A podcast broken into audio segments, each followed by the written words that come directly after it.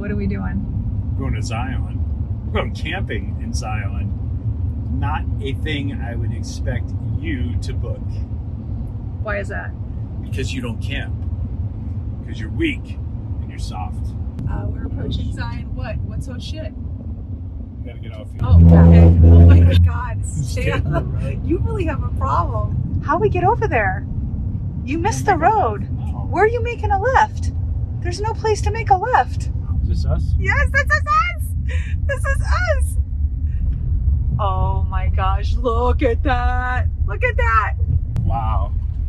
I've never been glamping before. I hope there are nudists. Stop it. No, we're in a normal place. Don't be a weirdo. Check the mic and make sure it sounds right, boys. Hey, listeners. Ever wonder what it would be like to sell everything and travel the country at the tender age of 50? Well, with our last kid off to college and the ability to now work remotely, we've decided to do just that. So we're selling the house, loading up the dog, and hitting every city from California to Florida. We're scouring the country for a new place to call home and dragging you into every restaurant, Airbnb, and tourist trap we encounter along the way. This is the Skip Town All-Stars. What's up, All-Stars? Thank you for joining us for another episode. This one is Utah, Part 2. Thanks for joining the podcast. Before we get into it, wanted to please implore and remind you to check that subscribe button. Follow button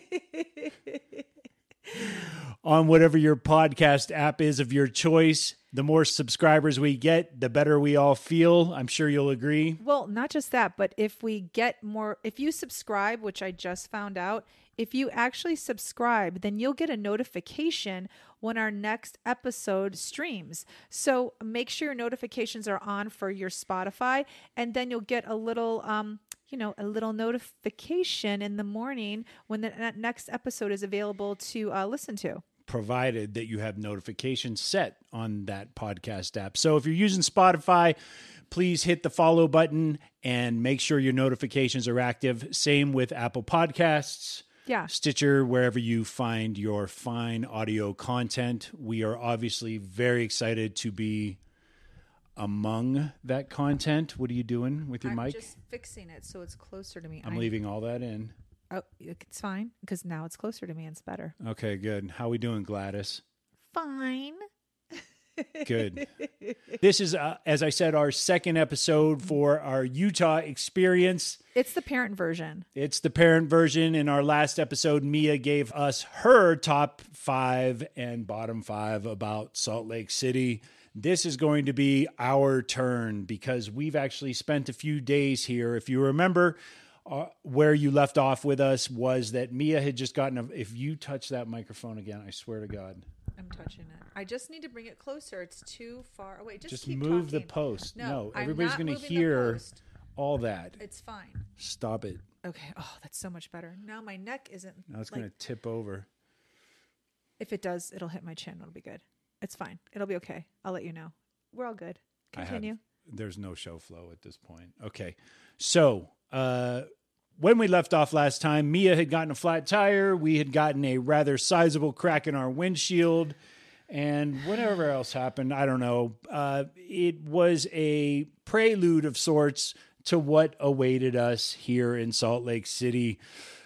I regret to tell you, things did not improve markedly for the following 2 days. I went back as I was editing the episode with Mia in it, and I remember all of the hopeful joy that was in our voices as we were about to embark on her new apartment the very next day. All that hope was dashed upon the rocks, and Denise is going to tell us why. Go ahead. Okay. So my job for Utah was to plan our adventure. Now, there were a couple days going to be spent moving our daughter into her very first apartment, a sophomore in college now, and she gets her own apartment. It's kind of like standard. Kids move out of the dorms freshman year and share an apartment with a couple of friends sophomore year. So we were excited about moving her in. Usually for us in the past, move-ins have only been 2 days, honestly. Like you move in, on the first day, and then the second day, maybe you do a couple little things like normally go grocery shop and fill up the refrigerator, and then you're off to having a great dinner with the kid. This was a little bit different. So we were super excited about. That's your lead in. Okay, go ahead. We're super excited about moving her in. Now we had, I booked because Utah was my job. Salt Lake City specifically. Yeah. So I booked, 6 days outside of Salt Lake City in a town called Midvale, an Airbnb, by the way. Matt and Shelley were amazing. If you ever want to go visit Salt Lake and you want to maybe stay outside the city, highly recommend this Airbnb. You can DM me. You can actually email us, ask us anything about it. Highly recommend. 28 minutes outside of the city. Beautiful townhome. 5 stars to Matt and Shelley for having an immaculate place for us to stay for 6 days. 5 stars. Yeah. Okay, so 2 of the days we're going to spend moving Mia in, and then, a few other days, like just doing things we wanted to do. And then I had some fun things planned. So move-in day was on a Friday, and that was going to be spent moving her in all day. Then maybe a little bit morning of Saturday, just kind of going grocery shopping and getting her tucked away. And then I wanted to go to Sundance on Saturday, and I was going to have Mia come with us and maybe spend the night. And then, I'm sorry, did I say Sunday or Saturday? You said Saturday. Okay, which is correct. So Saturday, after getting her groceries in the morning, go to Sundance, spend the day there and the evening, have Mia join us, and then take a drive over to Park City because the 2 parks are only about 35 to 40 minutes from each other.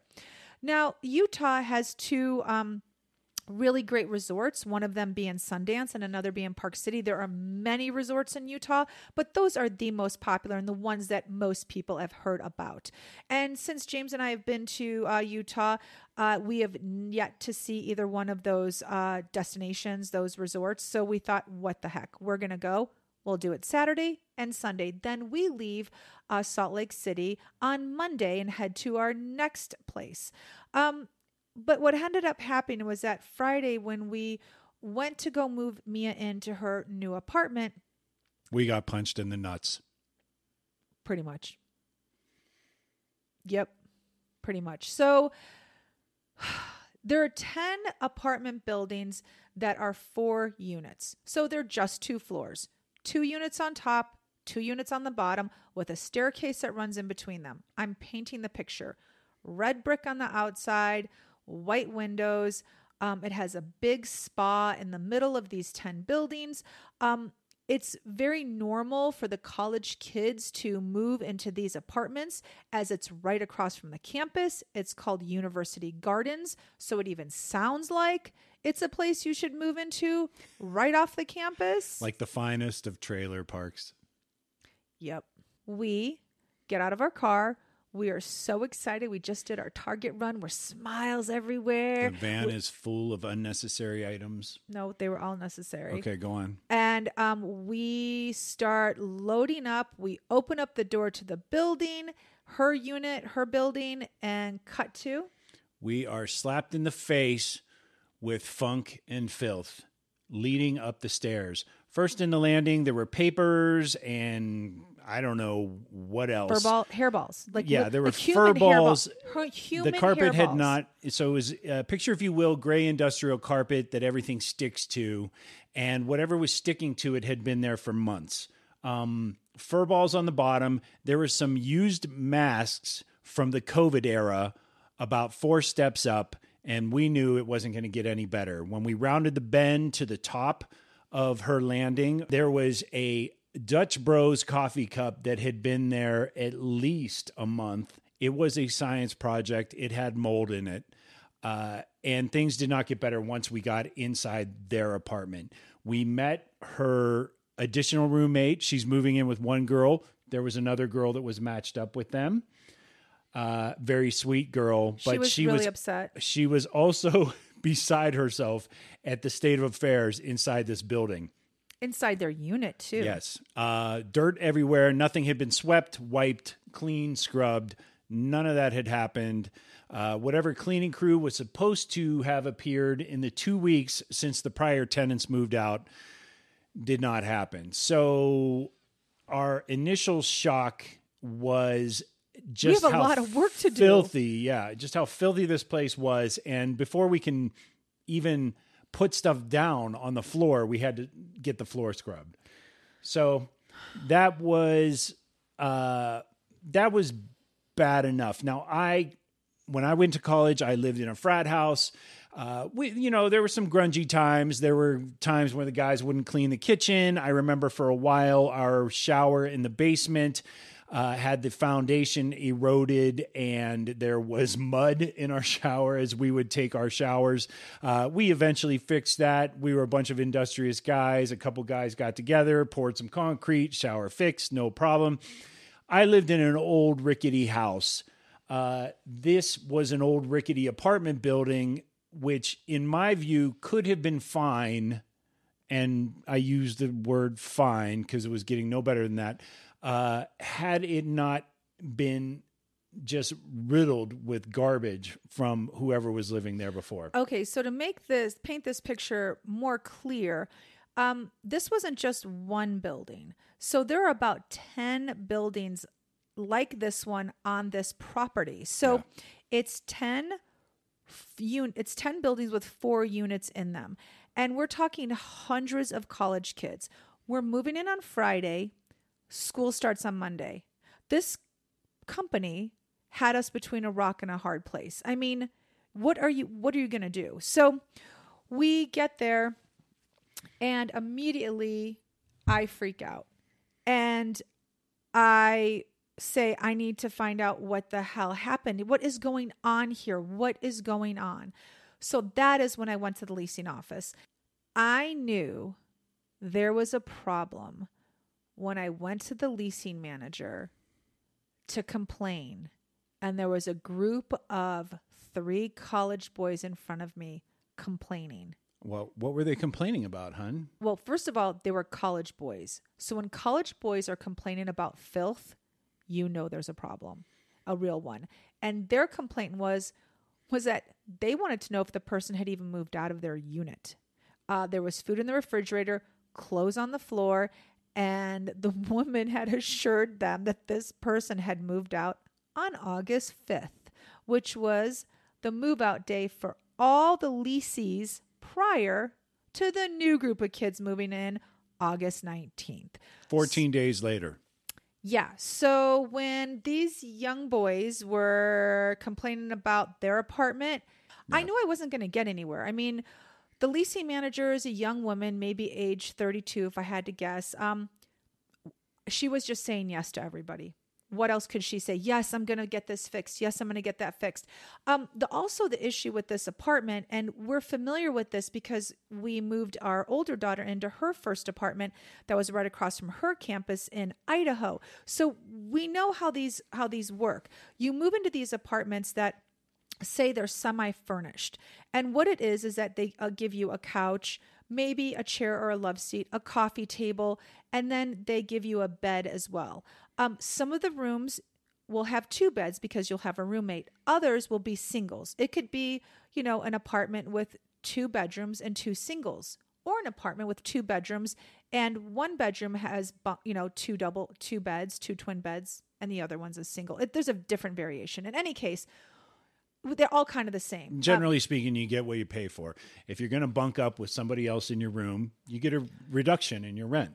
Right. But the point is that they're usually furnished. They come with the beds and they come with the little end table, whatever the case may be. So all our experience has been is with our older daughter and then with Ellie, because Ellie just moved into an apartment. So it's temporary, but she did move into one in Seattle. So we got to see what that setup was like.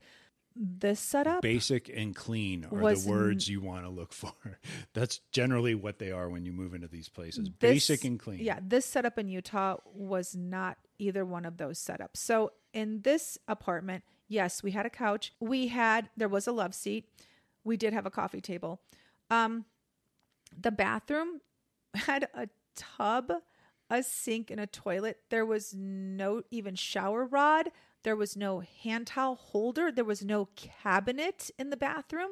The bedroom was so small with the 2 beds that were in there that her closet, She only had one bar in her tiny, tiny closet. And I said, okay, no big deal. I'm going to get you another tension bar. So you have a second bar so you can hang things underneath your first bar. It was 21 inches. Tension bars start at 27. So she could hang maybe, I think, 20 hangers on this little bar for her clothing. But the whole thing was just, it was a bait and switch. It was. That's the best way to describe it. I could sit here all day and tell you how terrible it was. It was truly a bait and switch. But the worst thing about it was that what were we going to do? I mean, it was Friday and she had to go to school on Monday. So we're all sitting there in disbelief at this apartment because it's filthy. So we unload the sink didn't work. The internet was not working. Mia was missing blinds on her window. In her bedroom. Everything was filthy. And the spa outside was a murky, algae-like green. Yeah, it had lily pads and frogs in it. So the whole thing is this building, like they sport a spa. Like that's the whole thing. Come rent. There we have a beautiful spa. It was green. It was gross. So where we normally would have started right away, like putting like plates and cabinets and, you know, getting her bedding together, we couldn't do that. Like we literally had to leave to go buy heavy duty cleaning supplies. I mean, we bought like the basics, but then we knew, this wasn't just a matter of sanitizing and then being able to put your silverware somewhere. And there came a point where I remember fondly back in the spring of last year. Was it the spring? When Mia and her roommate were looking for apartments, and one of them had fallen through because they hadn't gotten the paperwork in on time. And this one was referred to them by a friend who is a college boy. A boy. Who had no problem living here. Again, going back to what I said, my experience was when I was in college, we put up with a lot.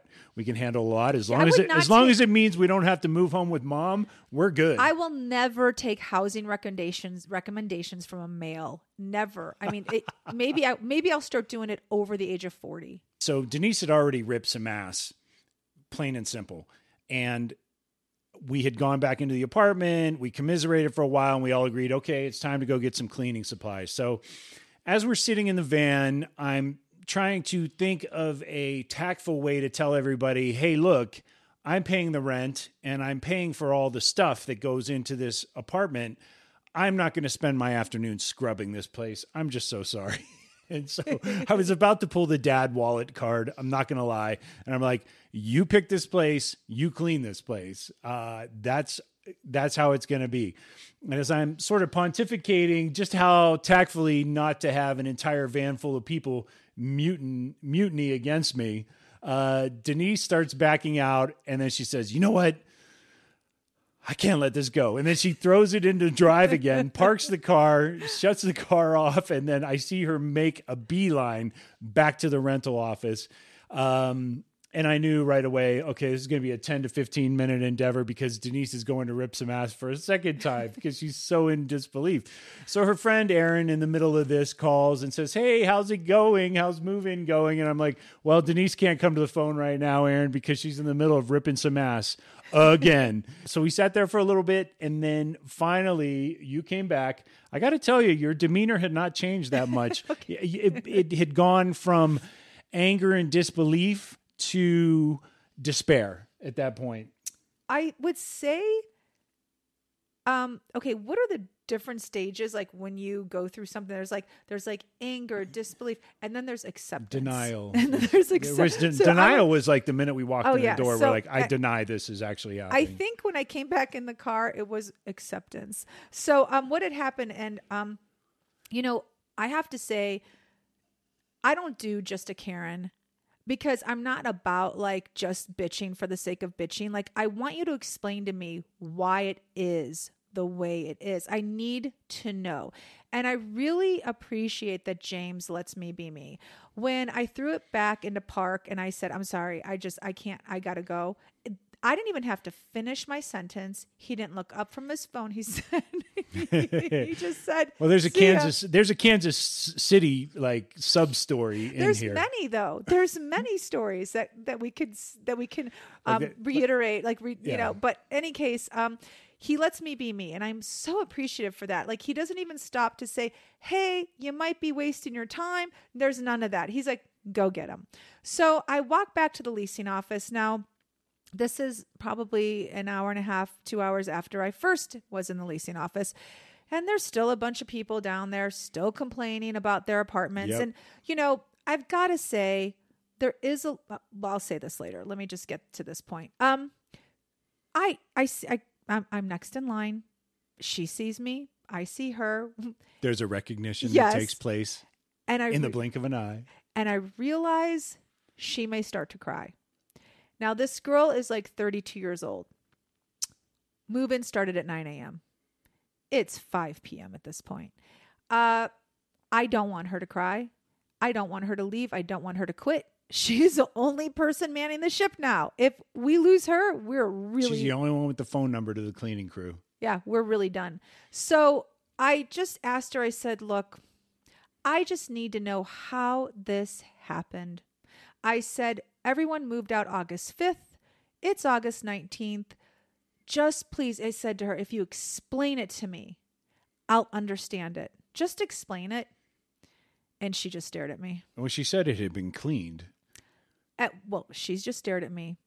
And then she did say it had been cleaned. And I said, it hasn't. I said, it hasn't. And if they told you it was cleaned, the unit was cleaned, they lied to you and you have to get your money back from this cleaning company. And then she just stared at me some more. And I said, okay, because she couldn't really give me an answer as to why the pool was green. She said something about they called the maintenance man. It's being repaired. Yeah, it was all yes answers. Like, yes, it's being repaired. Yes, we'll come fix this. So that, and then I just said, okay, quick question. Would you let your kid move into this apartment? And she said, nope. That was it. I said, thank you. I turned around. I walked out. What can you say? And from the walk to the leasing office to our car, I already thought in my head, we have to move Mia, because the girl gave me the most honest answer. The building was clearly run by slumlords, not the building, the property, because everyone was complaining. And again, all 10 buildings were beating a line to that door all day long. So the people that ran University Gardens are slumlords, and they had all the parents between a rock and a hard place. But the one thing, if you know anything about me, is that I will not let life have its way with me if I have anything to say about it. There are certain things that happen. You have no say, but there are other things that happen that you do not have to allow yourself to be a victim. And this was one of them. I was not going to allow this to happen to Mia, basically. Like, how could they do a bait and switch on her? I knew it would cost us money, but I was willing to lose that money and move her into a new apartment. So I walked back. I sat in the car. I looked at him. There was defeat on my face. And I said, we have to move her. Yeah. And he said, okay, because he knew you can't take blood from a stone. This company is how they do business. Well, the property owner was clearly nowhere to be found that day. Well, he doesn't live there. Right. He does. And so... Well, no, yeah, of course he doesn't live there, but there was... No, I know he doesn't live there. She told me. I know. It's clear. Why would he live there? Why would he live there? I know he doesn't live there. That's what I'm saying. I'm absolutely 100% confident he doesn't live there. Because if he did live there... he would at least have some knowledge as to some of the stuff that's going on. So, he probably has full knowledge of what's going on, but he wants nothing to do with it. He was not showing his face there that day for any reason. And I did send an email because I'm notorious for that too. I'm a letter writer. A sternly worded letter. Yeah, I'm a letter writer. So I sent an email to her boss, who was not the property owner, but right below the property owner. And she said, he'll get back to you really quickly. Yeah, it has been almost a week now. Haven't heard from him. I sent 2 emails and they both stated that my fee to clean was $200 a day, as I will be deducting that from the rent. But because here's what happened. So let's go back. I get in the car, defeated. And I say to James and everyone in the car, meaning Mia and her roommate, Sierra, we have to move. So willing to lose deposit, first and last month's rent, but I'm not going to have my daughter live in this shithole. Cut to 4 people in the same van looking at the same websites. for the same apartments for the next hour and a half. We sat there. The engine was running. I don't think it was an hour and a half. I think we sat there for about an hour, and then at least an hour.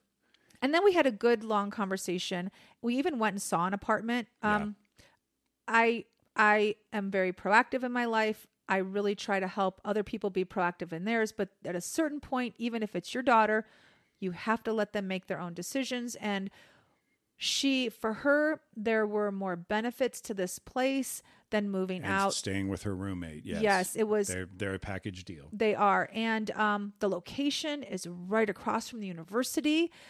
Any place we would have found at that point was a little further out. She knew people on the property that were living in other buildings. There were just the ease, I think, and not having to get a new roommate because her roommate was not going to be able to move. Those were Mia's deciding factors, and James and I, in the end, had to respect them. Yeah, when we dropped them to go look at the other apartment building, when they stepped out of the car, I looked over at you, and we were kind of thinking the same thing, and I just said, you know what? This is her bed. She's going to lie in this and make it better. It's up to her to get this place clean and beautify it and improve her living situation within those four walls as best she can for the rest of the school year, because this is what they've selected. This is the place they've selected. That is a great way to put it, James. This is what they selected. And you're right. We would not have picked this for her. I'm honestly at that age, I was so happy to move out of the house. I would have moved in here. No problem. So, but I'm a guy. Okay. You know what, to be fair, I would have been a little pissed off that it was messy when I showed up and that there was junk and garbage everywhere. I would have expected empty floors and empty walls. I know, but I do remember, I was telling a friend of mine afterward, about the apartment. And she said to me on the phone, she goes, you know, there are some kids that don't see a problem with that apartment at all. Yeah. And when she said that, I had to just stop. Once it was clean, finally, it looked like an old junky apartment. And old and junky is totally fine if you're a 19-year-old student who doesn't want to live in the dorms anymore and doesn't want to deal with an RA and wants a little bit of a fridge to put your own stuff and a place to study and hang out and party a mile from campus. It was not the place her sisters would have picked for themselves, but Mia and her friend were like, we will make this work. Yeah. So, hey, more power to them. They did. It looks cute now. It does. So Friday and Saturday were spent getting her apartment basically move-in ready. We left that building at 11 p.m. on Saturday. So any plans I had made for us as a family to do something outside of, Salt Lake City were in the trash can at this point, which is fine because we wanted Mia's apartment to be ready for her. But so James shows up. Well, I start out in the morning. I have if you remember our last episode, Mia got a flat tire on her way to meet us. She was about 20 minutes away. It was the most anticlimactic hug on the side. Well, it was actually pretty climactic, actually, because there were cars whizzing by at 70 miles an hour. So dangerous. But anyway, so I had to get Mia's tire taken care of. The car might as well get an oil change while we're there. And when I was digging through all of the stuff in the trunk to get the donut out for the AAA guy, wouldn't you know it, I found all those car seat covers that I bought Ellie like 8 months ago to put on this car. So they were not in the bag. They were not on the seats. They were strewn about loosely all throughout the trunk. So I spent time at the car wash. It took forever to get the car seat covers on. I put new windshield wipers on this little Volkswagen beast of ours. Dad. That's right. He's got new eyelashes. So let's really talk about what you were doing. You were killing as much time as possible. I took the dog to the Humane Society to get her shots. He was killing as much time as possible, so he did not have to come back to this apartment on Saturday and do a thing. But that car was ready. Don't let her fool you. That car was in. He's played this game before. That car is C-worthy at this point. Okay, seriously, he's done this shit before. Where like he'll know that if he wastes time and shows up to a place, assassination. He'll be like, "Hey, what do you need me to do?" And we're like, well, "Nothing. It's done." So that's what he was expecting when he showed up on Saturday at 2:00, mind you, 2:30. We had filled a van on Friday night with Target, some whatever home goods place. Just bullshit, just stuff, and like stuff everywhere. We had filled this van to the gills. We unloaded it. on Friday. But didn't put anything together because it needed to be cleaned. No, there was nothing to put together at that point. It was all like rugs and cleaning supplies and whatever the hell else. Not. Yeah, it was because we had seen the apartment and it was a shithole. I know, but like we had to go back and get more stuff because we realized we didn't need to. So we didn't need to, but anyway, we did. I get to the apartment building on Saturday afternoon around 2 p.m. and Denise says, "Oh, there's some things in the car. Can you bring them up?" I popped the trunk on this van. I swear to God, it's filled to the brim again, and I'm like, "What? It's all." I look at it all. It's all stuff that I not only need to put together, but I have no tools to put together. There's a butter knife. So then I have to go to Walmart to put all this shit together. Mia had a little toolkit that we bought her. No. I needed a drill. I had no drill. Like, it was insane. I had to go back to Walmart to put the stuff together from Walmart that we didn't even need in the first place. We needed it. I don't even like Walmart. I hate that place, but whatever. Okay. So I go over there. I get this stupid bargain basement drill. And the next thing you know, it's 11 p.m. and I finally get all this stuff like constructed. Yeah, so we were pretty exhausted. So the plans I had for Saturday and Sunday, well, Saturday was gone and we were only left with Sunday. So now, as much as, you know, the truth is we did as much as we could do for Mia. We could have spent 3 more days there, but she has to do her apartment at some point herself and get and put her. She got it done and she sent us a video of her tour and it looks actually pretty cute. And she did put her final touches on it. So they did make it work in the end. They did. Even though it did not look good in the beginning, but they pulled it out of the ashes. And I will post a little video on the before and afters on my Instagram.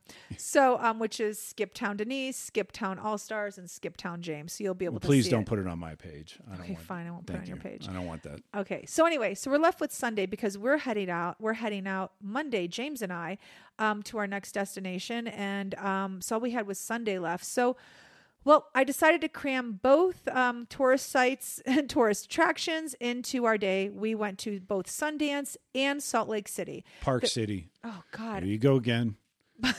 Park City. She's just so my fat. God. She's... Do you even know where you are?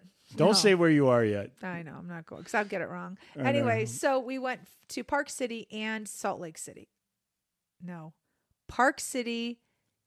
and Sundance. That's where we went. They're only 35 minutes apart and might as well hit them both.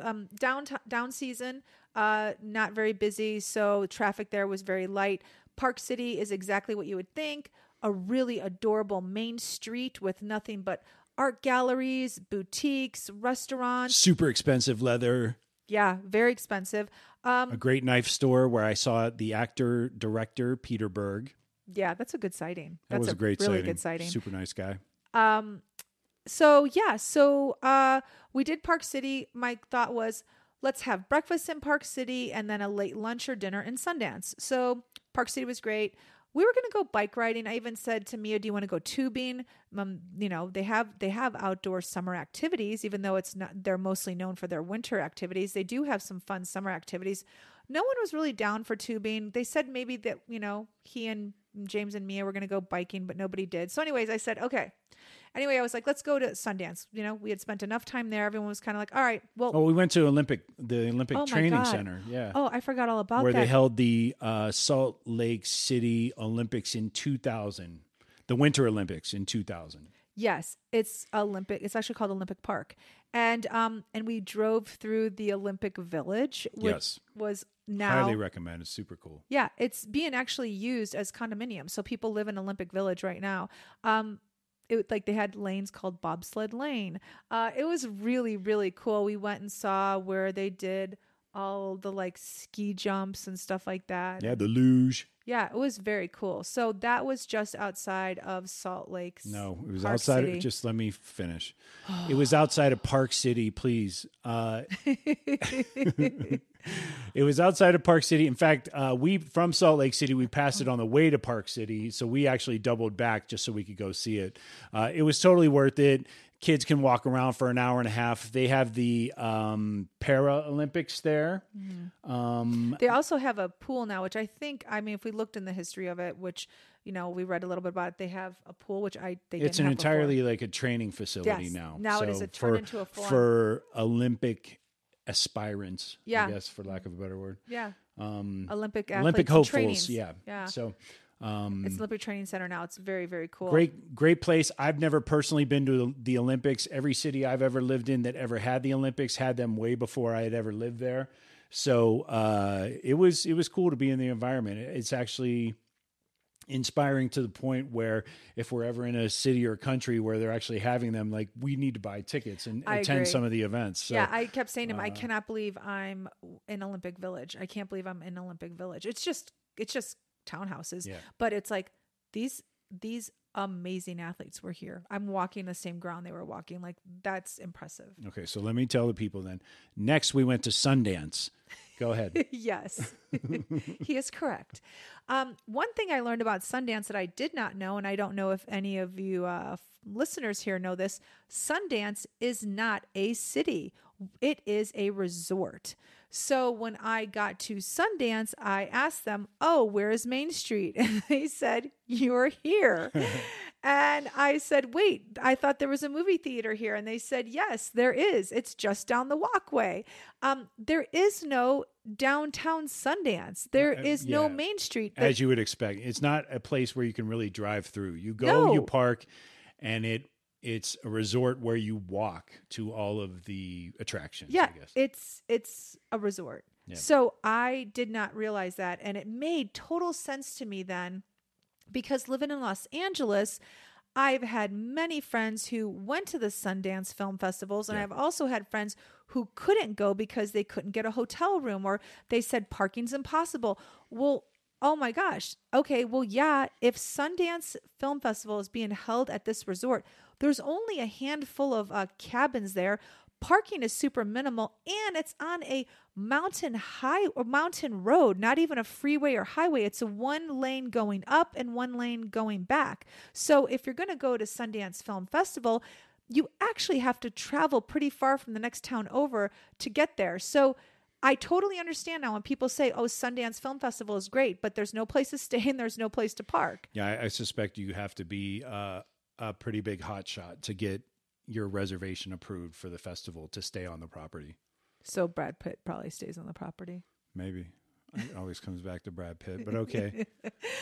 Okay, and the other thing that we learned, the resort is 450 acres, so it's very large.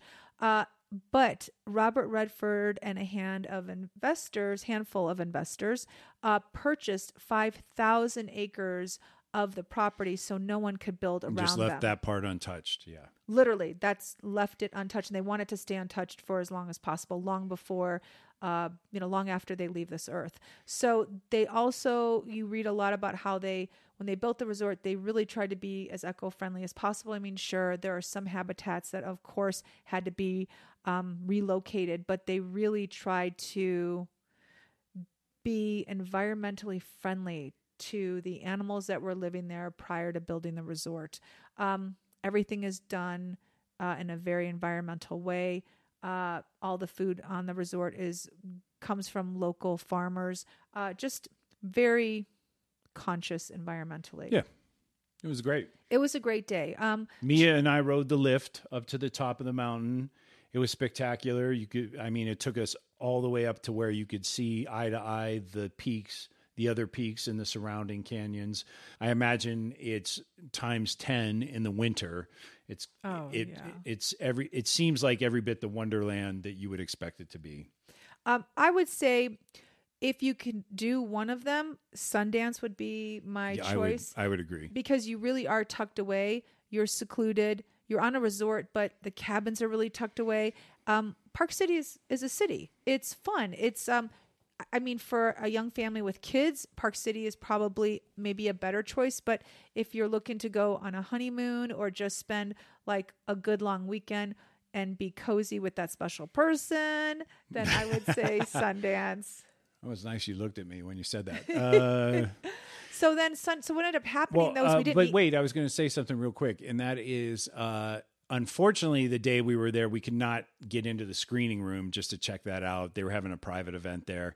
But the filmmakers labs and the screening rooms they have there are obviously, part of the allure of the whole Sundance sort of mythos, and you could feel that while you were walking around there. Okay, you could feel that, but explain, you're not explaining to people, they don't know what the labs and so what all that means. So if you are a young, aspiring filmmaker and you go to, or not even necessarily young, but, and you want to attempt to get into the filmmaker labs at Sundance, you have to go through a pretty rigorous process, apply, submit your portfolio, basically your body of work.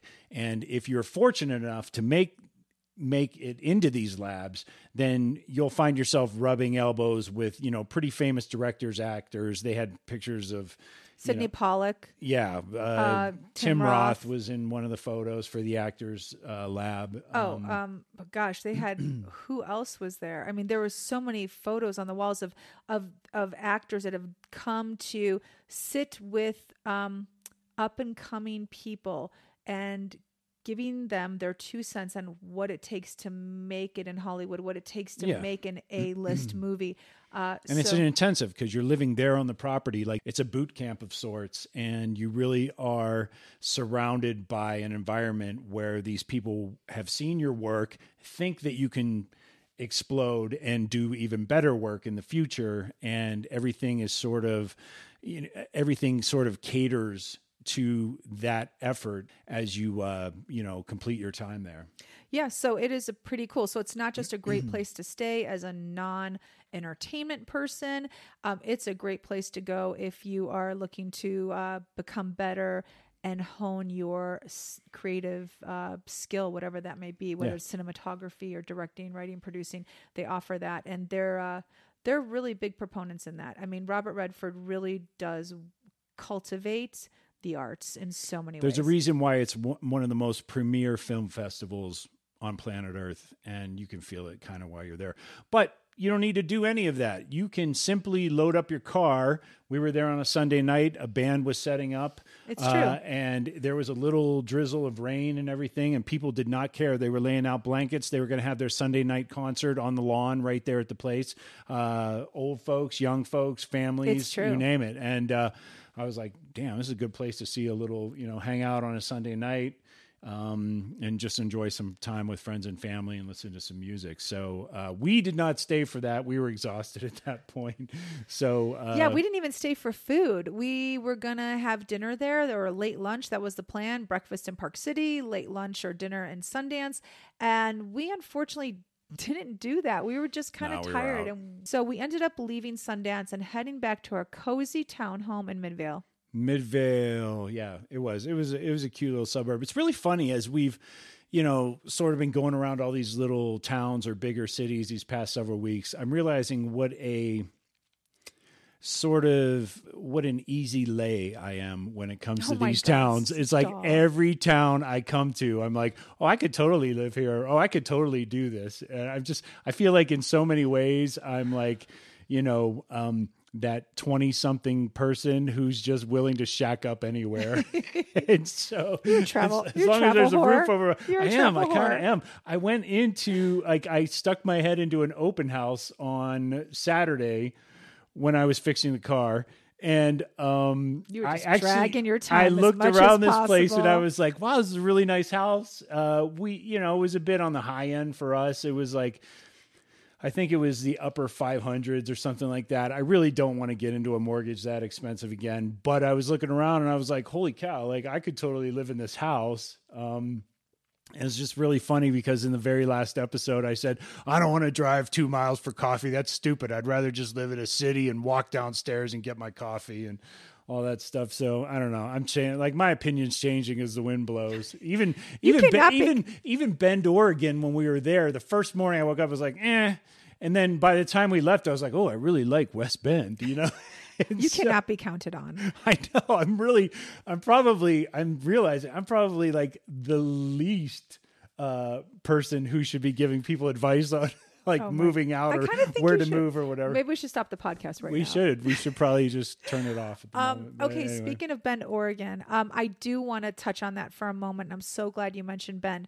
I made a little boo-boo in the last podcast. I had mentioned how the closest airport to Bend was 3 hours, which was Portland, PDX, yeah. Portland. That actually is not correct. My friend David called to correct me, and he said Redmond Airport is only 17 minutes from Bend. So now that explains really the allure, because it is quite easy to get to. 20 minutes, yeah. Yeah, it's still out for us because the prices are just too high, but I did want to make that correction. And then one other thing I want to talk about real quick before we I just want to mention that David dropped some facts on your ass. He did. All right. I'm here to say that. Okay. David with the Snopes. Go ahead. Yes. And so also the one thing I do want to mention as before we start on the next destination of inside Utah. You got it right.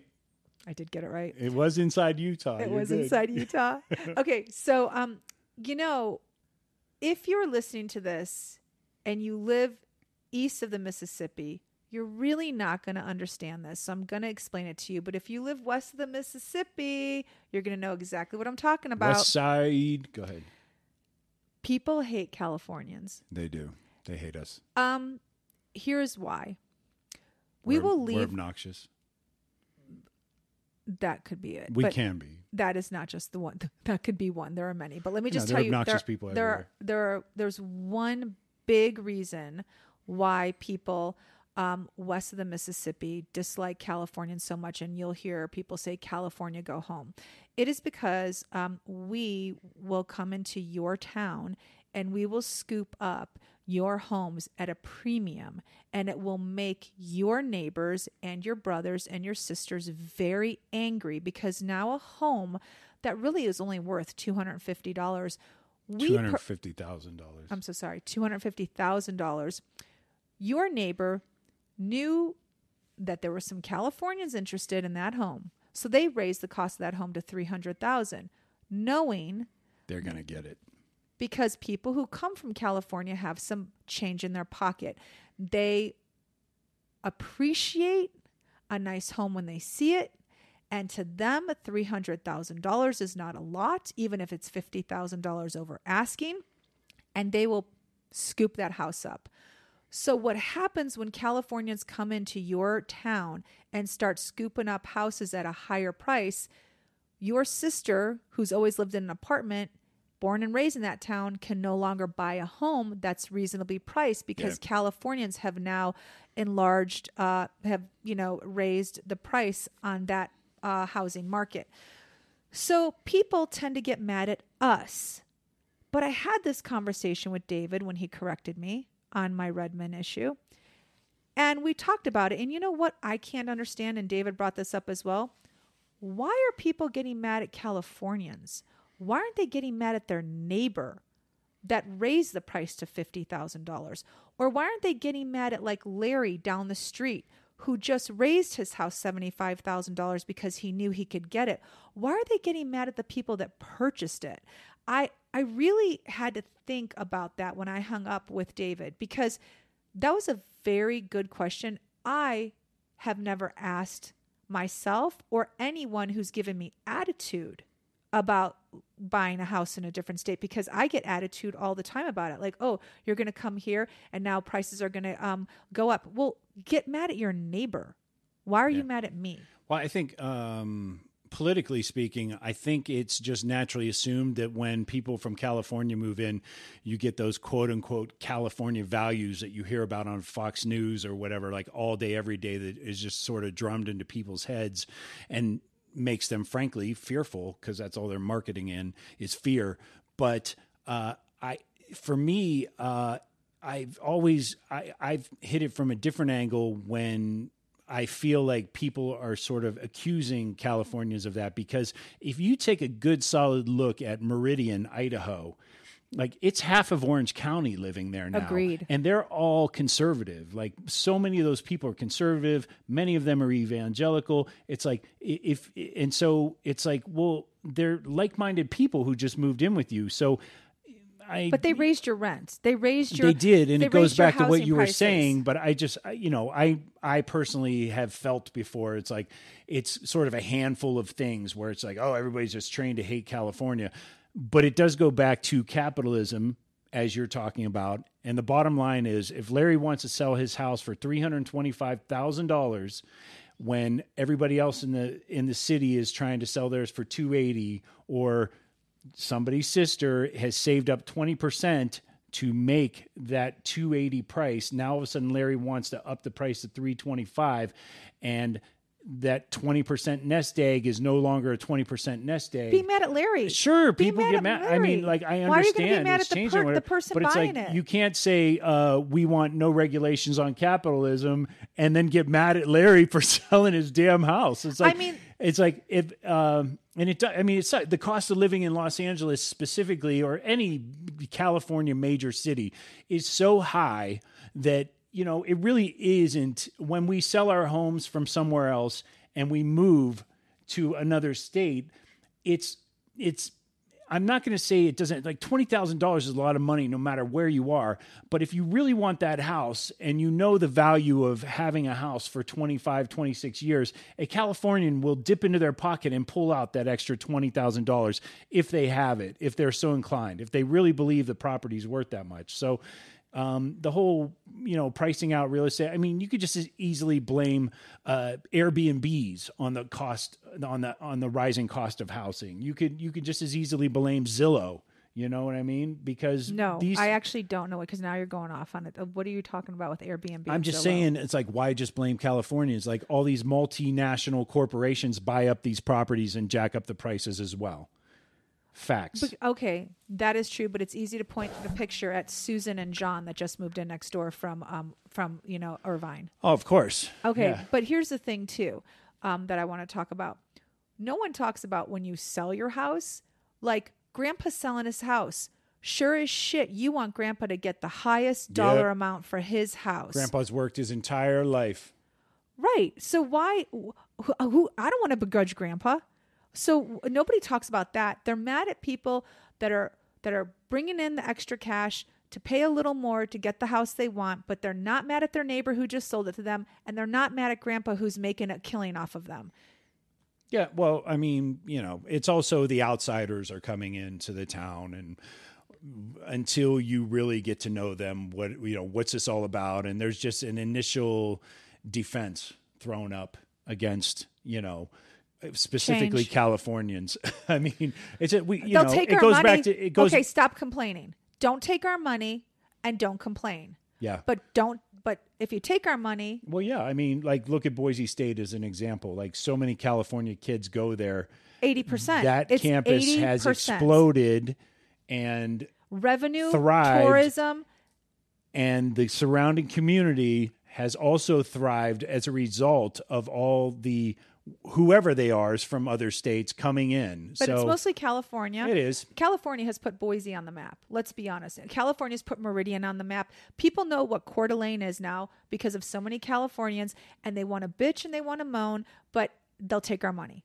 So it's like, I don't want to hear it.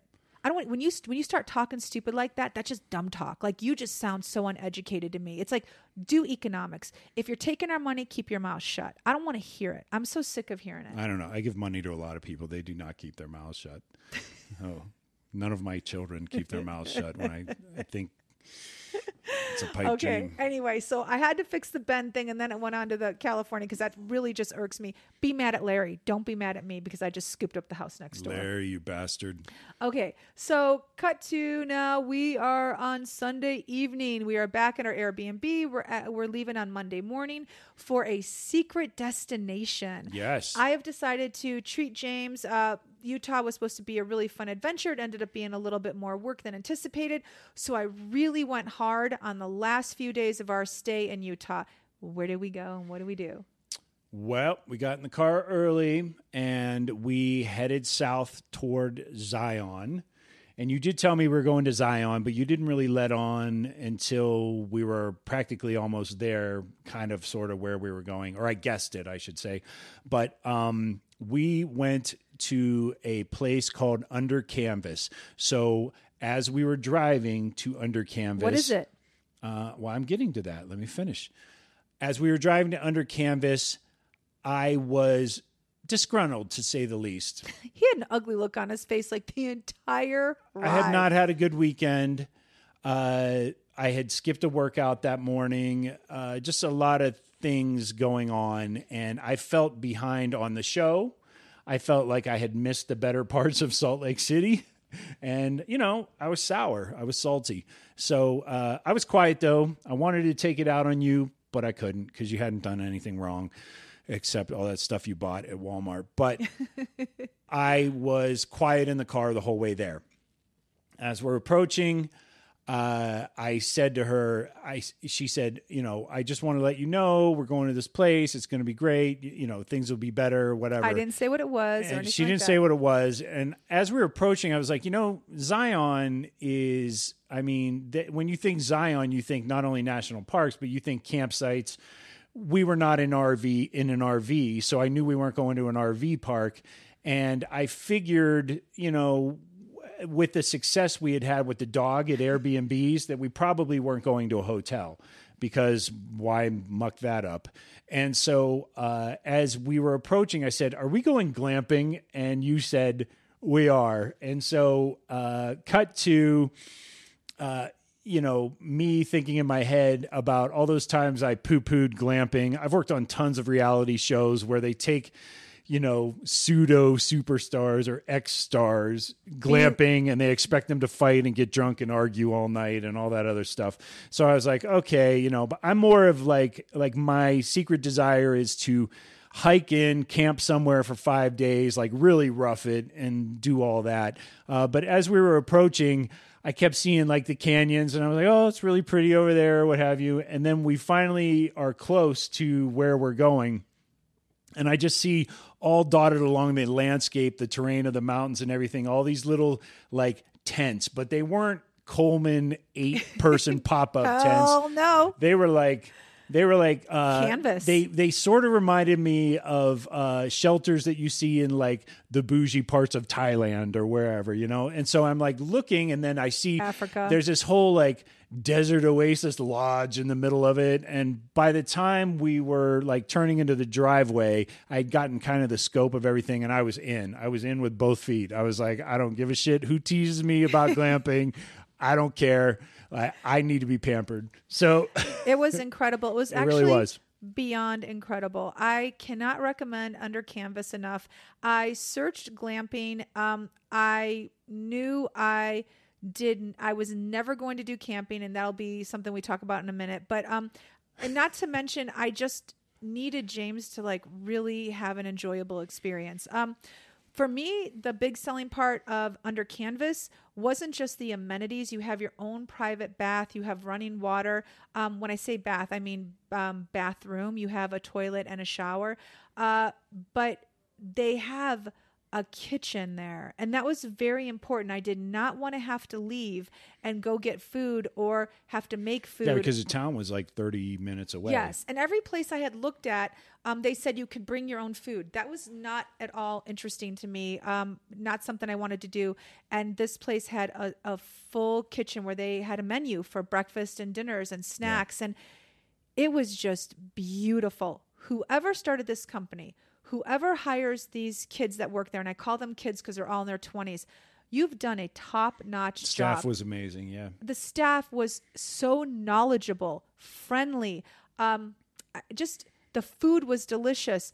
It was beyond my expectation. Yeah, the stuff coming out of the kitchen, you know, a lot of times you go to one of those places and you can feel how they're skimping on the menu, and I didn't really feel that at all. It was the food was really good, prepared really well, and then you have the tent itself. So when you pull up to your tent, now not every tent has a shower and a toilet. The one I rented for us for the few days we were there, a purchase for us did, but their community bathrooms that had showers were immaculate. I mean, it just immaculate. I can't say it enough. I went there many different times of the day to use the bathroom, and everything was spotless at all times.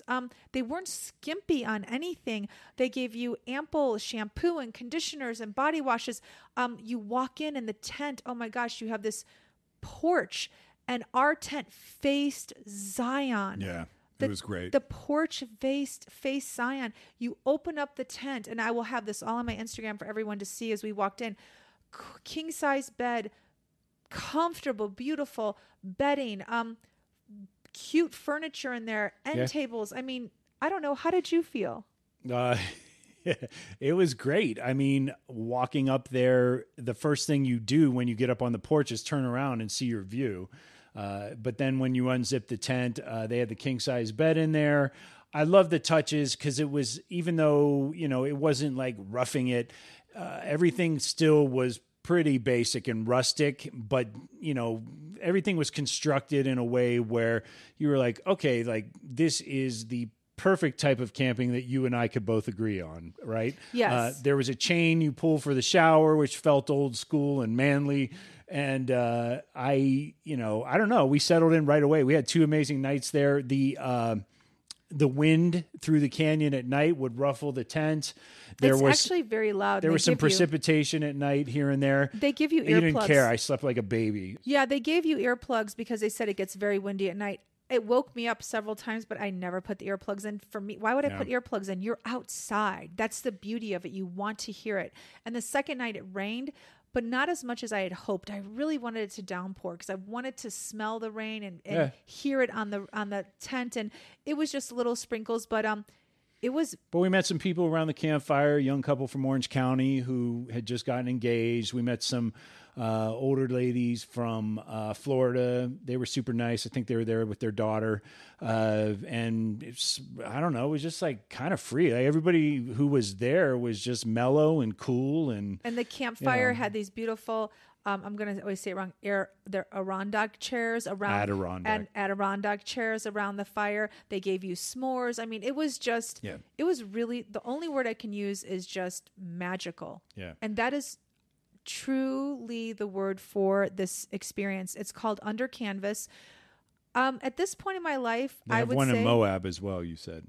They have, I think, four around. Oh, wow. Yeah, Moab is one of them. And then I think they might have one in Bryce Canyon, too. Oh, wow. But at this point in all the adventures I've taken, this was the best. I mean, I've been to Paris. I've been to Belgium. I've been to Hawaii.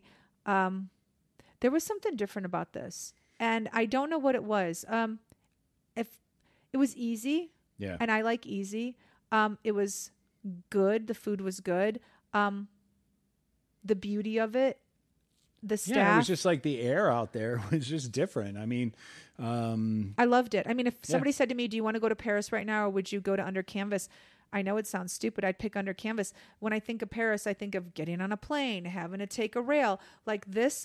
I would drive. This was none of that. It was the opposite of like, and when whatever I left feeling in Salt Lake City was gone within an hour of being at this place. I want to go back. I've already looked at the dates of when they're when they close, and I know it's November 7th is their last day. I want to go back. I want to bring the girls. I don't know if we can. I've been camping twice before, and both experiences were pretty terrible, and I will never go camping again. So what are you talking about? We had so much fun. I did something called dry camping, and I didn't know what that was until somebody had to explain it to me. Here's the thing. Growing up in the city, I never went camping. So when I thought of camping, I honestly thought of like going in the forest, having a well to get water. Yeah, you pump the pump. And yeah, and then water. Like if you have to poo-poo if you have to do your business in the field or in the grass or whatever, you do it. There might be an outhouse. But both times I went camping was to this place that had dry camping, which is disgusting. It's brutal. Like it's unfortunate. I just wish that that had never been my first experience, because as nice as everybody was, our friends, and they helped us with our tent and this and that, I would never in a million years go back. And this changed everything for me. This isn't true camping. I don't think I've had a true camping. Glamping is not true camping. I don't personally think I've ever had a real camping experience, because I know dry camping isn't real camping from what people tell me. And glamping obviously isn't real camping.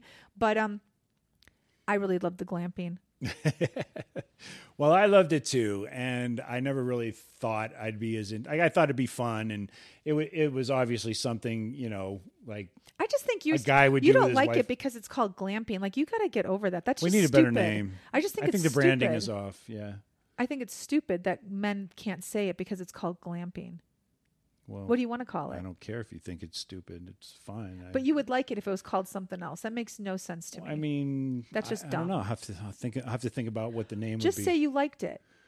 I like hotel camping. Oh. Ho camping? Ho camping? Is that what you want to call it? Yes. Hoping? Absolutely. What would you call it? Anyway, Hoping? The next morning we got up after a glorious first night there.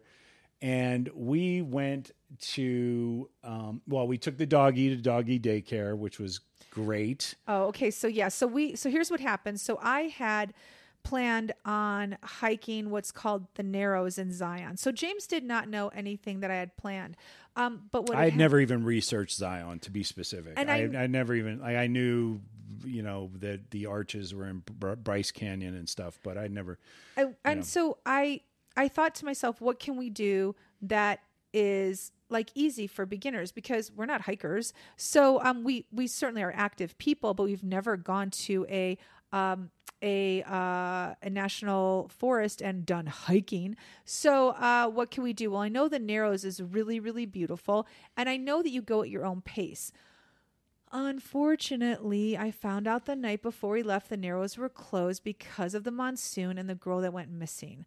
Yeah. So I scrambled. There were we heard this, right? There were like 7 people that climbed the barrier after they put it up. We just found that out. Yeah. And one of them did not make it out. Yeah.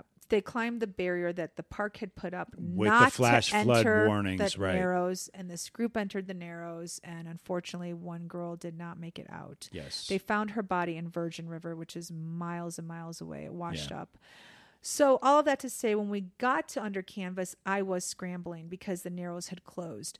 The Narrows is everything that you've ever seen on the internet. You have a hiking stick, a walking stick.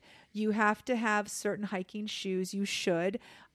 It's beautiful. It's literally a river that cuts through 2 canyons, 2 mountains. If I look it up, I'll have the right terminology. Yeah, it's a river that's in the bottom of a canyon. It's in a valley. Insane. So, and so on the sides of you is literally just rock going straight up to the sky. It seems like an occasional waterfall, all that. It's beautiful. Really pretty. So what happened was that I got to Under Canvas and said, what do I do? And they said, well, let's figure out, there's plenty of hikes around Under Canvas, but I wanted to go into Zion. They said, there's plenty of places you can go and walk around. And there are.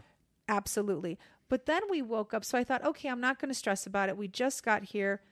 When we wake up on Tuesday morning, we will then decide where we're going to go. And we woke up Tuesday morning. Lo and behold, the Narrows were open. Yes.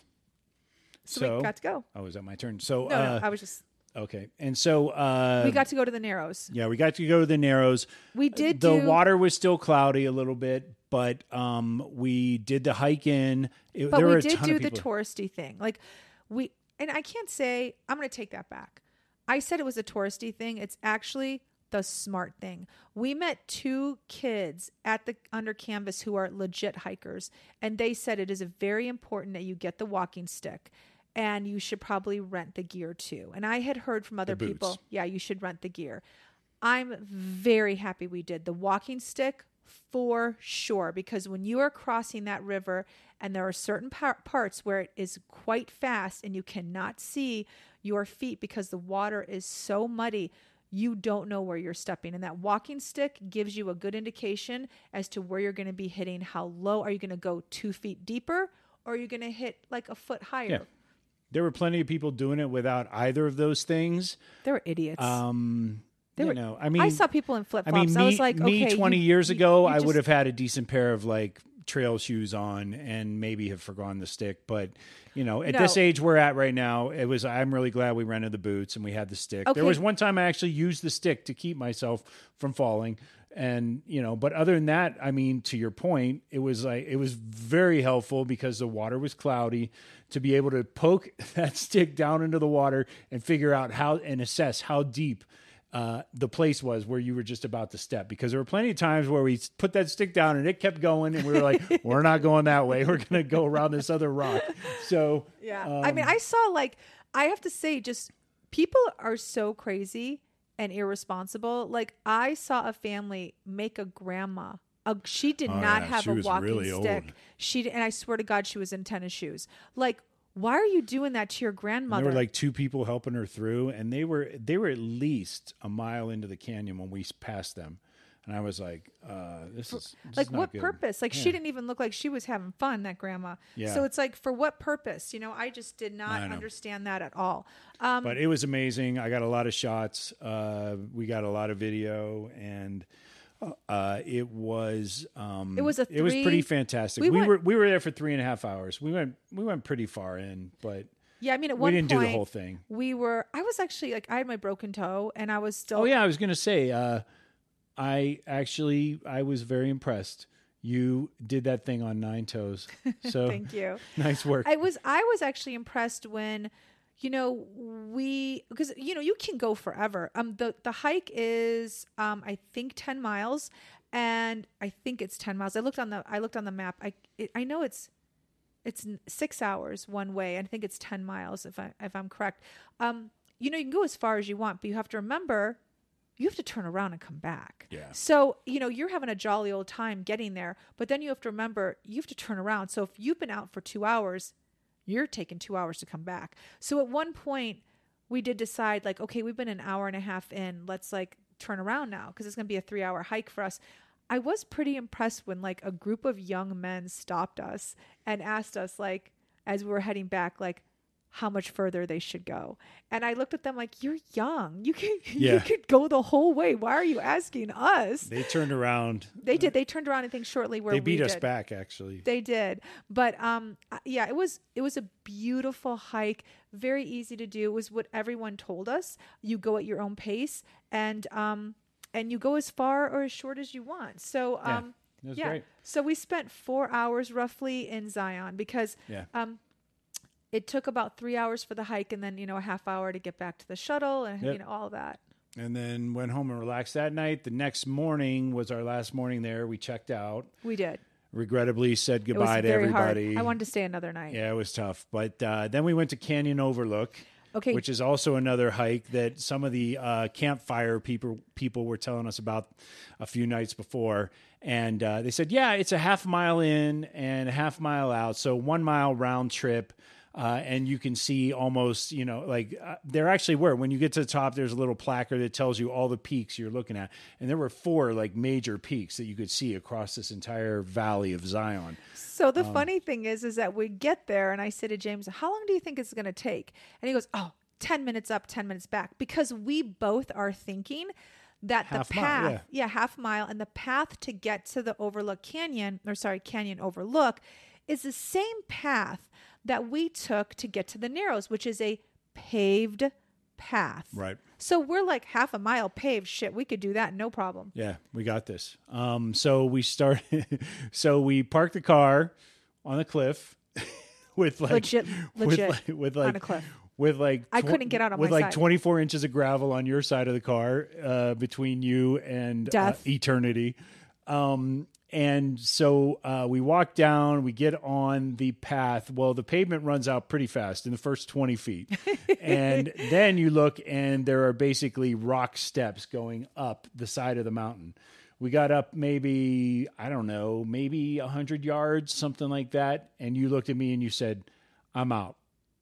I did, because what happened was, first of all, I have CrossFit shoes. And they're old ones, and they're like, might as well just be Chuck Taylor's at the bottom. They're super, super slick. So I'm walking up these stone mountain steps, and my foot slips. I'm like, I don't know, maybe the 20th step. I'm like, nope, not doing this. Like, I'm not doing this. Like, and there's nothing. He couldn't pay me. You couldn't pay me to do it. Like, there's no way. So I said, I'm out. And he's like, what? And I go, I'm out. He goes, really? Really? You're out? Like, he's standing there in disbelief. And I go, yeah, I already slipped. He goes, I don't know what you're talking about. Boom. He fucking trips right there in front of me. It was awesome. I go, yep, that's it. I'm out.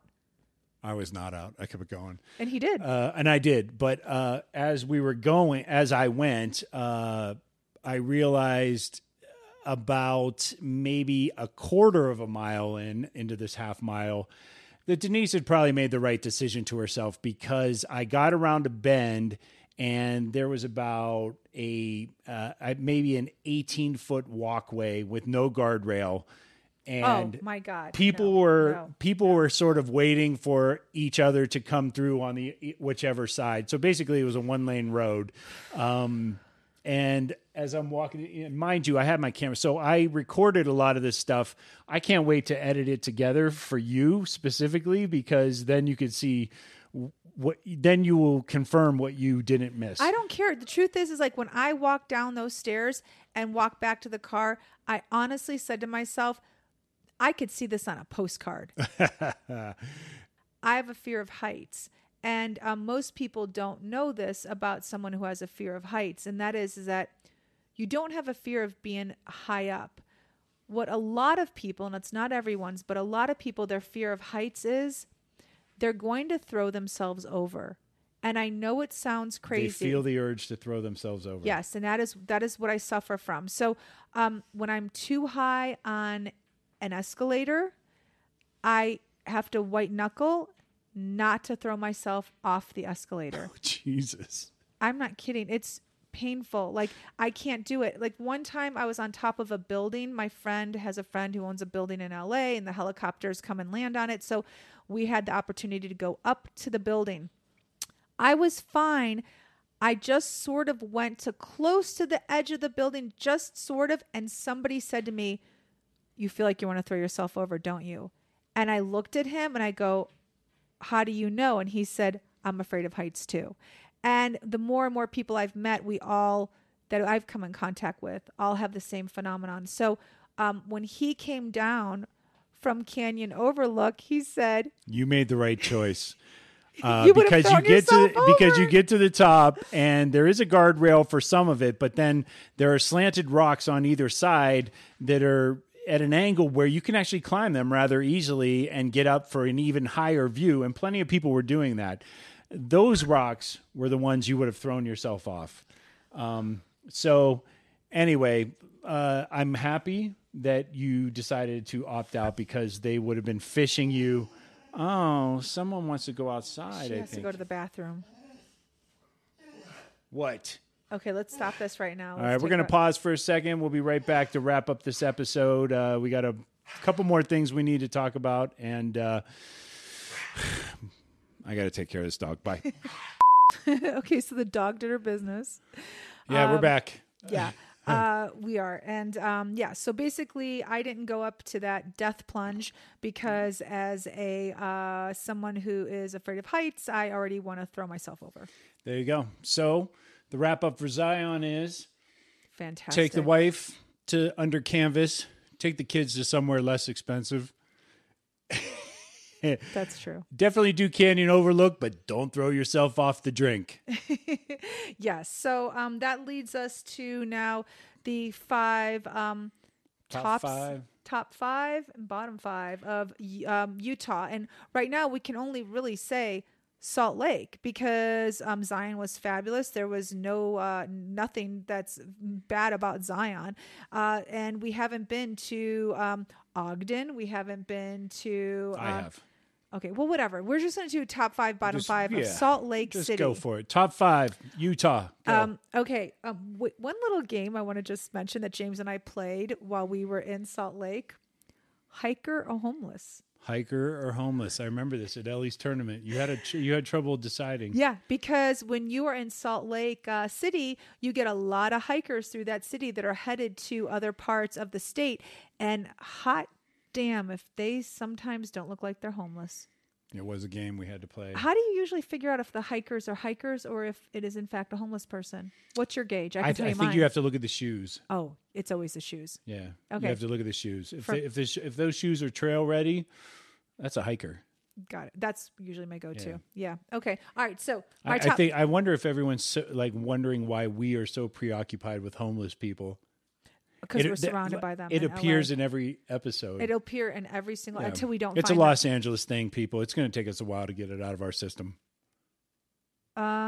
It's only going to take a while to get out of our system when I don't see it anymore, and that I hope will happen in a certain place. But I have yet to find it. It would be nice to find a place that has a way to effectively deal with the homeless issue. Yeah, so it will be. We will talk about it in every episode. I didn't see anyone homeless in Bend, Oregon. You didn't? No, I don't know if I was there long enough, but I did not. But okay, the top five, bottom five for Utah. My top five. Best lodging, hands down, a hotel called the Grand American. Well, for good reason. Oh, so sorry. A Grand America. Grand America. Yeah, it is insanity. It is decadence beyond. Opulent. Yep. Opulent is probably the right word. It's just beautiful. It's everything that you would think about an old Southern hotel, and it's not even Southern. It was insane. And at one point we were there. I said to my daughter, it wasn't particularly this visit, but I'm including it because it is a place that I think is one of the best things about Salt Lake City. I said, wow, there's a lot of tall guys here. Come to find out, it was an NBA team, because the NBA players... The Sacramento Kings were staying there the same night we were to play the Utah Jazz. And it's not just the Sacramento Kings. It is every NBA team that comes through Salt Lake City. They stay at the Grand America. So if you're in Salt Lake or traveling through Salt Lake and you know there is a game, I would say spend the night at the Grand America. I know for a fact you will see tall basketball players in the lobby at any point, and their bus is right outside. Yep. Okay, that's my one of them. Second, it's really pricey. It is. It's super expensive. It is. Ellie's club team, they really loved those nice places, didn't they? It was her volleyball team from high school, the club volleyball team. Yes, they did like the expensive places. Anyway, thank God for that. I don't want to lead anybody astray when they see the sticker price. No, but it's worth it. Do it one night. Like, it'll be one of those things where you're like, hey, I went to an NBA game. You went and saw the Phoenix Jazz play. Sorry. Oh, my God. It's the Utah Jazz. Oh my okay, God, so you went and saw the Utah Jazz. Stay in your lane. You went and saw, look, this is how the night can go. I'm telling you right now. You went and saw the Utah Jazz play. If you see the Phoenix Jazz play, there's something afoot. Okay. You went and saw the Utah Jazz play. You come back to your hotel and you see the NBA players at your hotel. That is incredible. Okay, so it's worth every penny spent if you are a sports fan. Okay. All right, moving on. My top five, that's one of them. The second one is Gourmandice. It is a great breakfast, lunch, and dinner place. I don't know how late they're open for dinner, but it is fantastic. Everything's fresh, organic, blah, blah, blah, all that bougie shit. Then you have their track system, which is their public transportation. It is an honor system. I don't know if you heard in our last podcast, our daughter said that. It is based on an honor system. Some people get on and don't pay. I pay because I am honest. You're an upstanding citizen. I really am. So it's like, I think it's like a couple dollars per way, whichever way you go. The college kids ride for free. Their track system is electrical. It's really great. You can travel the city very easily on their track system. Another top for me is that everything closes on Sunday. I know it seems to be a problem for some people. I like it.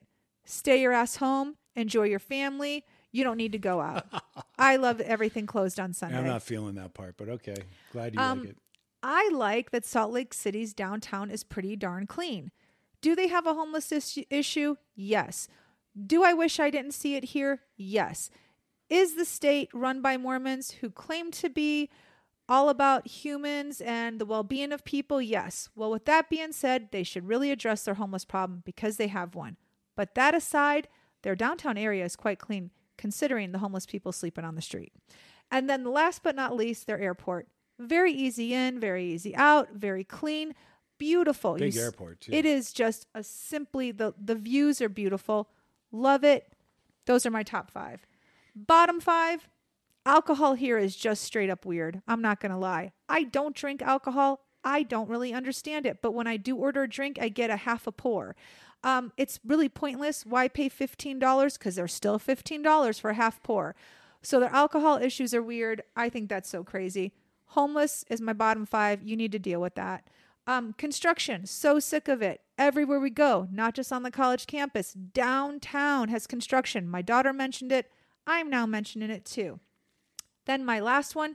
It's not cheap to eat here. It's just not. I found $5 orange juice very easily. So yeah, bottom five. It's expensive to eat. Oh, and okay. You know what? I think that was just four. Yeah, that was just four. So really, that's kind of a lot to say about a city when you can't even come up with five. So my bottom four. Not bad. Your turn. What's up? My turn. Okay, I'm like so not prepared for this because Because you fooled around. We did not have a good run. We did not have a good run this time. I do fool around, but I didn't fool around this time. I like breakfast. My top five, since you mowed over my top five before you went on to yours. I like Park Cafe. Park Cafe is a great place around Liberty Park in Salt Lake City where you can get hotcakes and omelets and all kinds of great coffee and good breakfast items. It's a favorite for Mia and I every time, almost every time, except this time we usually go. She also likes a place called Hub and Spoke. I've been there with her. I still give the nod to Park Cafe. I will say for number two, Mexican food. You would not expect me to say Mexican food is great in some other city outside of LA. However, it actually is here. My favorite spot, there are two actually. We had tacos at a good place. What's the name of that place again? Taqueria 27 or something like that. That's it. Taqueria 27 is good. However, there's a better dinner place called Chile Tepin, which is thebomb.com. It's among the best Mexican food I've had outside of Los Angeles. Moving ahead, there is a... Is this all going to be food stuff? That's kind of... Okay, so... You're not even saying anything about like the Jazz Center, whatever that place is. Vivint Arena is great. Tell them how cheap the seats are. Like, you're not even talking about that. I know. I wasn't prepared. So... Before I go to Vivint Arena, one of my favorite places that I actually did discover this time around is Big Mountain Barbell. They are in Midvale, Utah. They're out in the burbs. It is a system where if you're an out-of-towner and you're also in I think it's the southern suburbs is where we were staying, you can basically sign up for a drop-in with them. It is totally seamless. You can do it all on your phone. There's no signing agreements or anything like that. Well, maybe there is a waiver of some sort that you have to sign, but you can use Venmo. You can forward the money. And the next thing you know, they send you a code to enter the gym. It's open 24/7. It is a big version of a barbell gym. They do have cardio gear and stuff like that there if you want it. But if you really just want to go like bench press, deadlift, do your fly squats, all that other stuff, whatever you want to do there. Fly squats. I don't even know if that's a thing, but I think you made that up. I did. I was doing fly squats while I was there, and I was looking pretty good. Was your fly open while you were doing? No, that was this morning on my way to the restroom.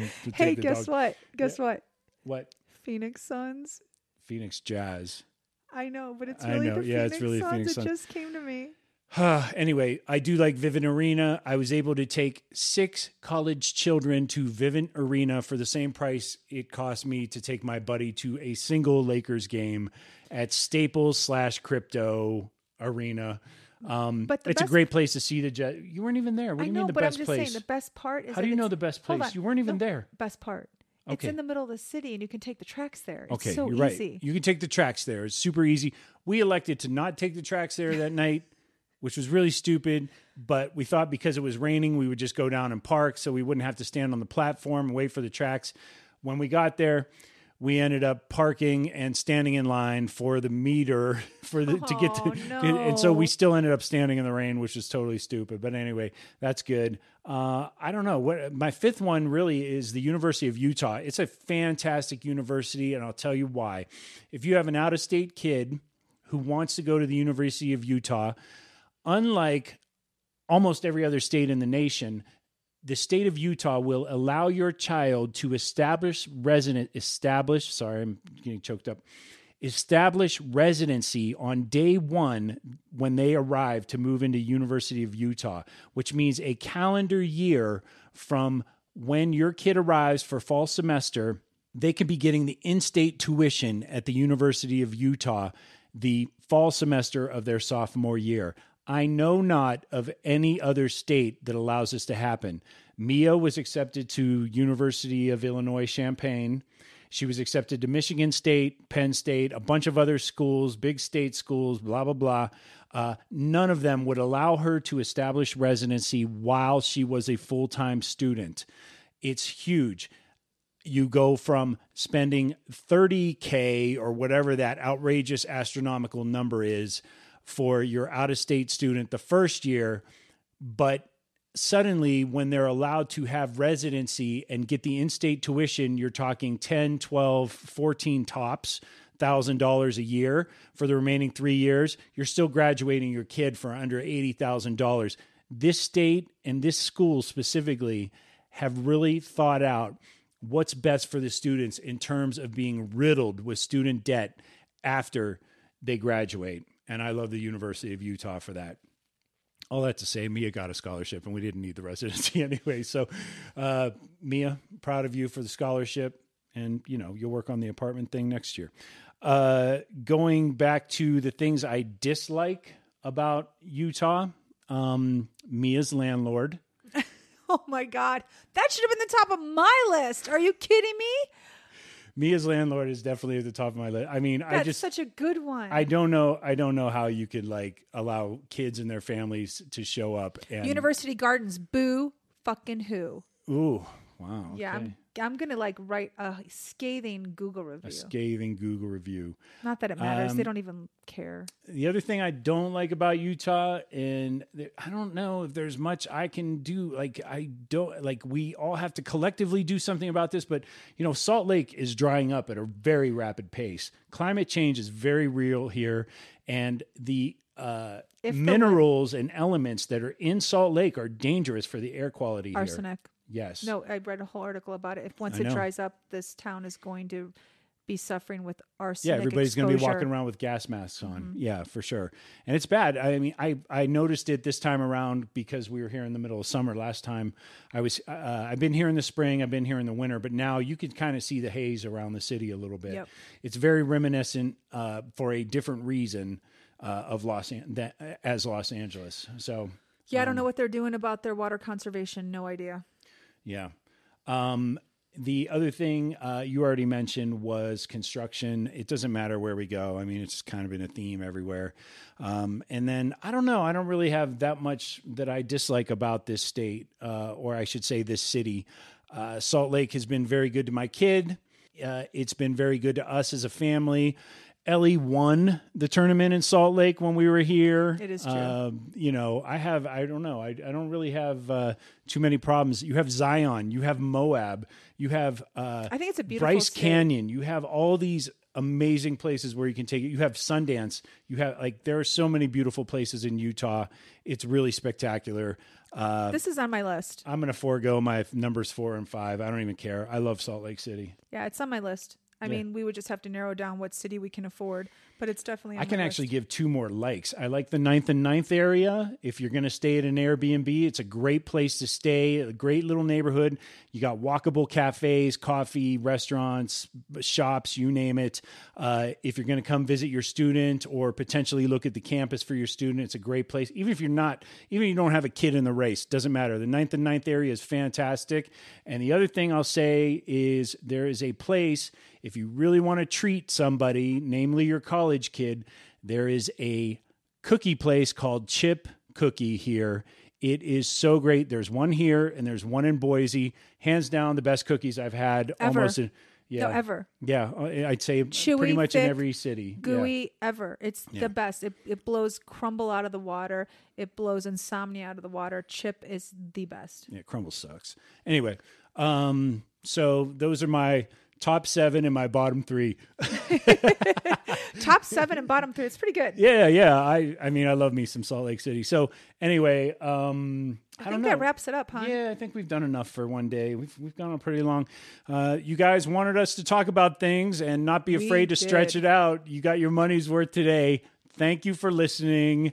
More to come next week when we go to... Are you going to tell the people or no? Sedona. And then Santa Fe. Anyway, thanks for listening. Again, please remember to subscribe /follow, whatever you do. Set those notifications. And as always, we appreciate all the comments you leave us on Facebook, on Instagram, we got some TikTok coming up soon. You know, if you like us on Facebook and you follow us on Facebook and you don't mind sharing what you like about us, we'd so appreciate it. We've gotten a few followers and listeners who've actually shared us on their Facebook. And then what do you know? their friends have started listening. So we actually interviewed one. I interviewed one the other day. It's going to be up in a future episode. Yeah. So if Stewart from Covington, Kentucky is going to be on the program. So yeah. So if you don't mind sharing us on your Facebook, gosh, we'd really appreciate it. I mean, maybe we have something to offer that one of your friends or family members would be interested in, or maybe you just like to listen to us talk. Yeah. Or maybe you want to listen to us talk so you know what not to do. Exactly. Anyway, thanks again. We appreciate all of you. We will see you next time. Tell them. Empty nest, full tank. You almost forgot. Got it backwards, maybe. See? I almost got it backwards. I almost said empty tank, full nest. See you guys. Check the mic and make sure it sound right, boys.